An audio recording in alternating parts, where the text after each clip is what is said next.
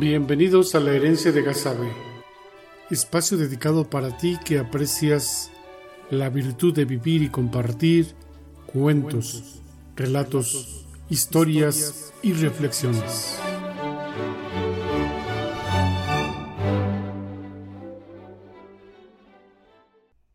La excomunión de Jesús. Historia inspirada en hechos reales. Hoy hablaremos de don Jesús Espinosa Gómez un hombre que, en su tiempo, cumplió con cabalidad la gestión de su trabajo y procuró el beneficio de muchos hombres en la peor condición humana en que vivían.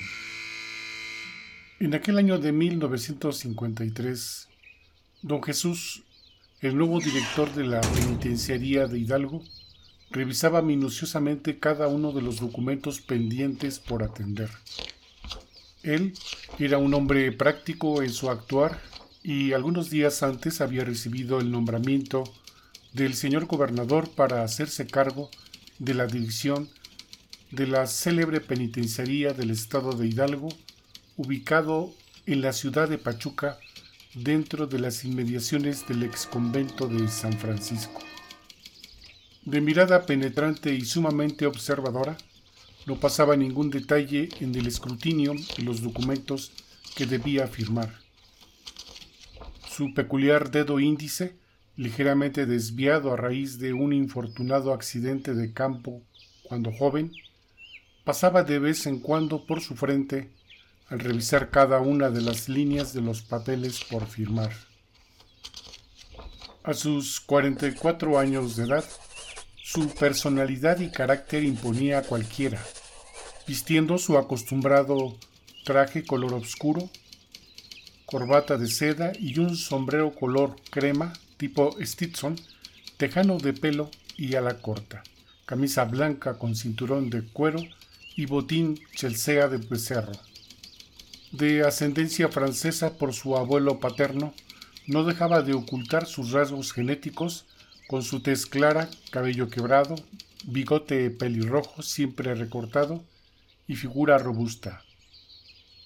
En la cintura se destacaba de vez en cuando las cachas de su pistola tipo Escuadra 45 que portaba en su funda de cuero desde la campaña de proselitismo de su respetado y siempre amigo don Quintín Rueda Villagrán, gobernador de Hidalgo que, por cierto, meses atrás también recibía el relevo en el Teatro Bartolomé de Medina, habilitado como Congreso del Estado de Hidalgo de manos de don Vicente Aguirre.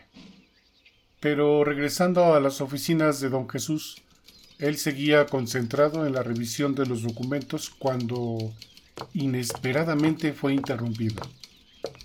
Eh, disculpe, jefe, que lo interrumpa, pero le recuerdo que hoy es jueves de visita familiar y solicita a usted nos autorice para el operativo de revisión. Levantando la vista para descubrir al inesperado visitante, sus ojos verdes se clavaron en su interlocutor y expresó con cierta reticencia. Hola, Cabo Ramírez. Gracias por avisarme, pero tengo bien presente que hoy es el día de visita incorporándose de su sillón y con la autoridad que le asistía, le ordenó. Así que quiero de favor que vayas a la entrada principal y me digas si ya se encuentran listos los custodios en sus puestos. Te pones abusado y me vienes a decir si alguno no está en su lugar y que dé inicio de forma puntual la entrada ordenada de las visitas. Ah, y también necesito de favor que le avises a los guardias de revisión que me respeten a todas las mujeres, sin que se pasen de listos, como luego suelen hacerse los chistositos. Sí, señor, me encargo de avisarles inmediatamente. Eh, con su permiso, señor. Don Jesús hablaba de forma clara, grave y fuerte. Con su peculiar estilo se hacía escuchar a varios metros de distancia y casi nunca pasaba desapercibido. Sus órdenes no se cuestionaban. A pesar de ser un hombre rudo, de manos ásperas por el trabajo de joven como agricultor, en el fondo de su ser procuraba ser justo en cada una de sus acciones. En los pocos recorridos que había realizado desde su llegada, se había percatado de las condiciones insalubres en que habitaban todos los reos.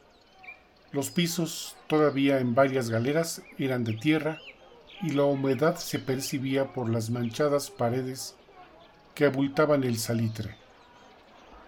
Algunos de los reos con brotes de piojos y pulgas no dejaban de ser una verdadera molestia a su merecida o inmerecida condena.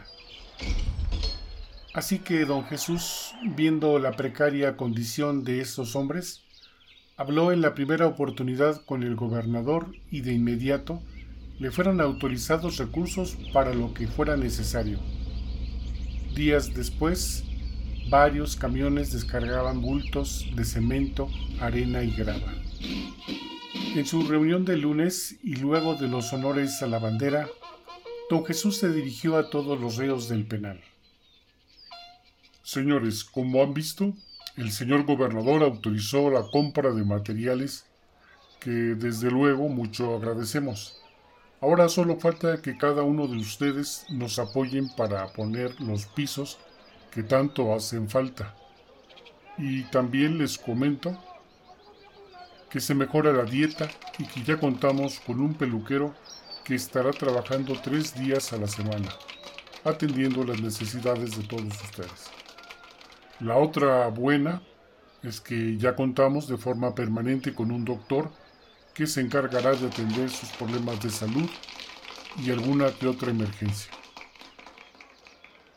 Eso era todo lo que les iba a comentar, así que pasen con el cabo Ramírez para que les den las herramientas y empecemos la obra. Así que, en cuestión de unas semanas, la penitenciaría contaba con nuevos pisos y se había erradicado las plagas de piojos y pulgas que asolaban a los pobres reclusos. Por cierto, el descubrimiento de un túnel junto a las escalinatas frente al jardín había puesto en alerta a los guardias, pero pronto se concluyó que éste había sido construido 300 años atrás por los propios franciscanos. Dentro de este túnel se encontraron dos cuadros y un cofre de madera apolillado conteniendo un viejo cáliz, e increíblemente un feto humano enterrado que de inmediato algunos supusieron malamente que sería de una monja, pero este rumor muy pronto fue desmentido por falta de sustento. En uno de sus acostumbrados rondines por el penal, un reo apodado el Sonrisas se acercó a don Jesús para decirle Oiga jefe, denos la oportunidad de hacer alguna venta de productos. Ya ve que la situación está bien difícil para la familia.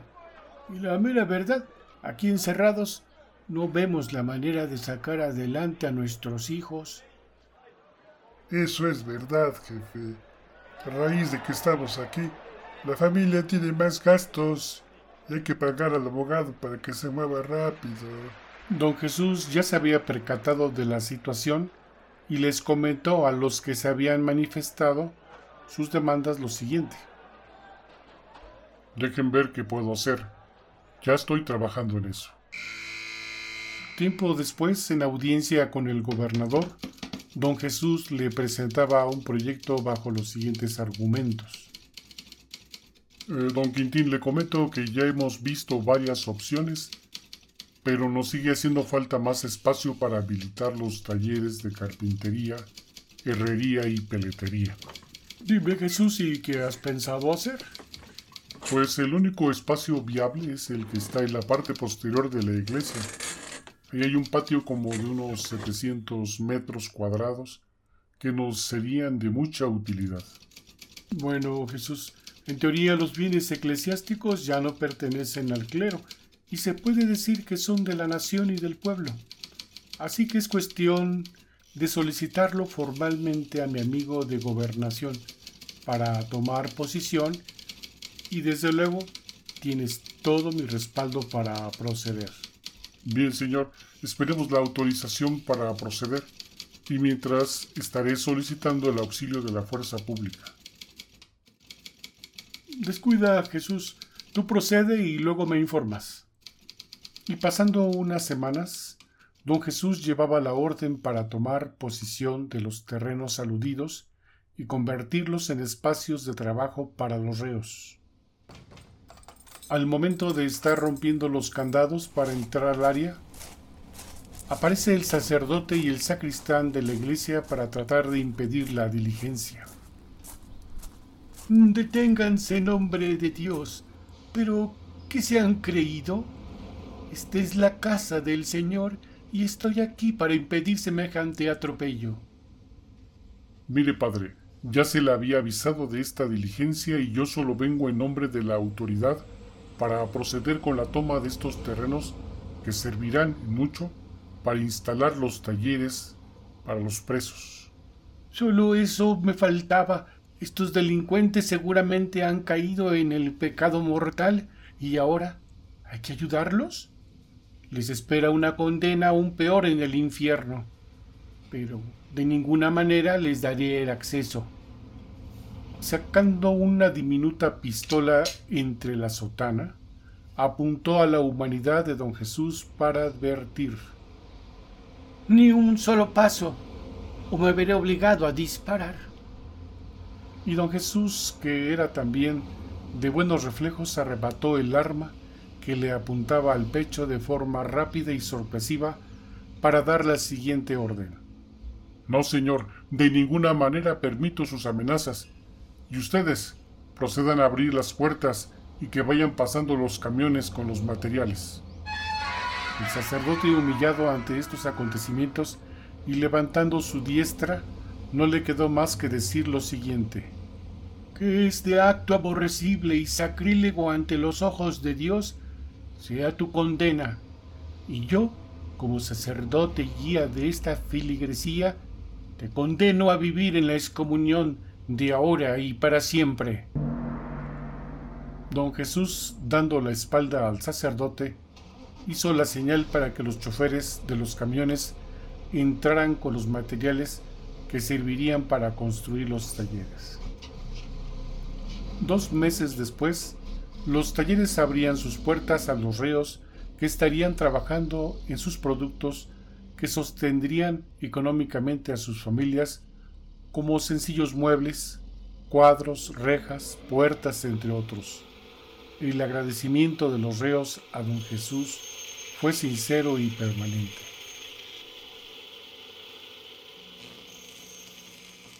Gracias al trabajo digno, muchos de ellos, al cumplir sus condenas, se convirtieron en hombres de bien que dedicaron su vida al trabajo honrado. Para algunos fue el inicio de un nuevo oficio ante la falta de oportunidades en su juventud, como fueron los casos del zapatero Luis o del carpintero Juan o de ese hombre que apodaban el diablo que posteriormente lavaba y cuidaba autos por allá en la Merced, en la Ciudad de México, por mencionar solo algunos.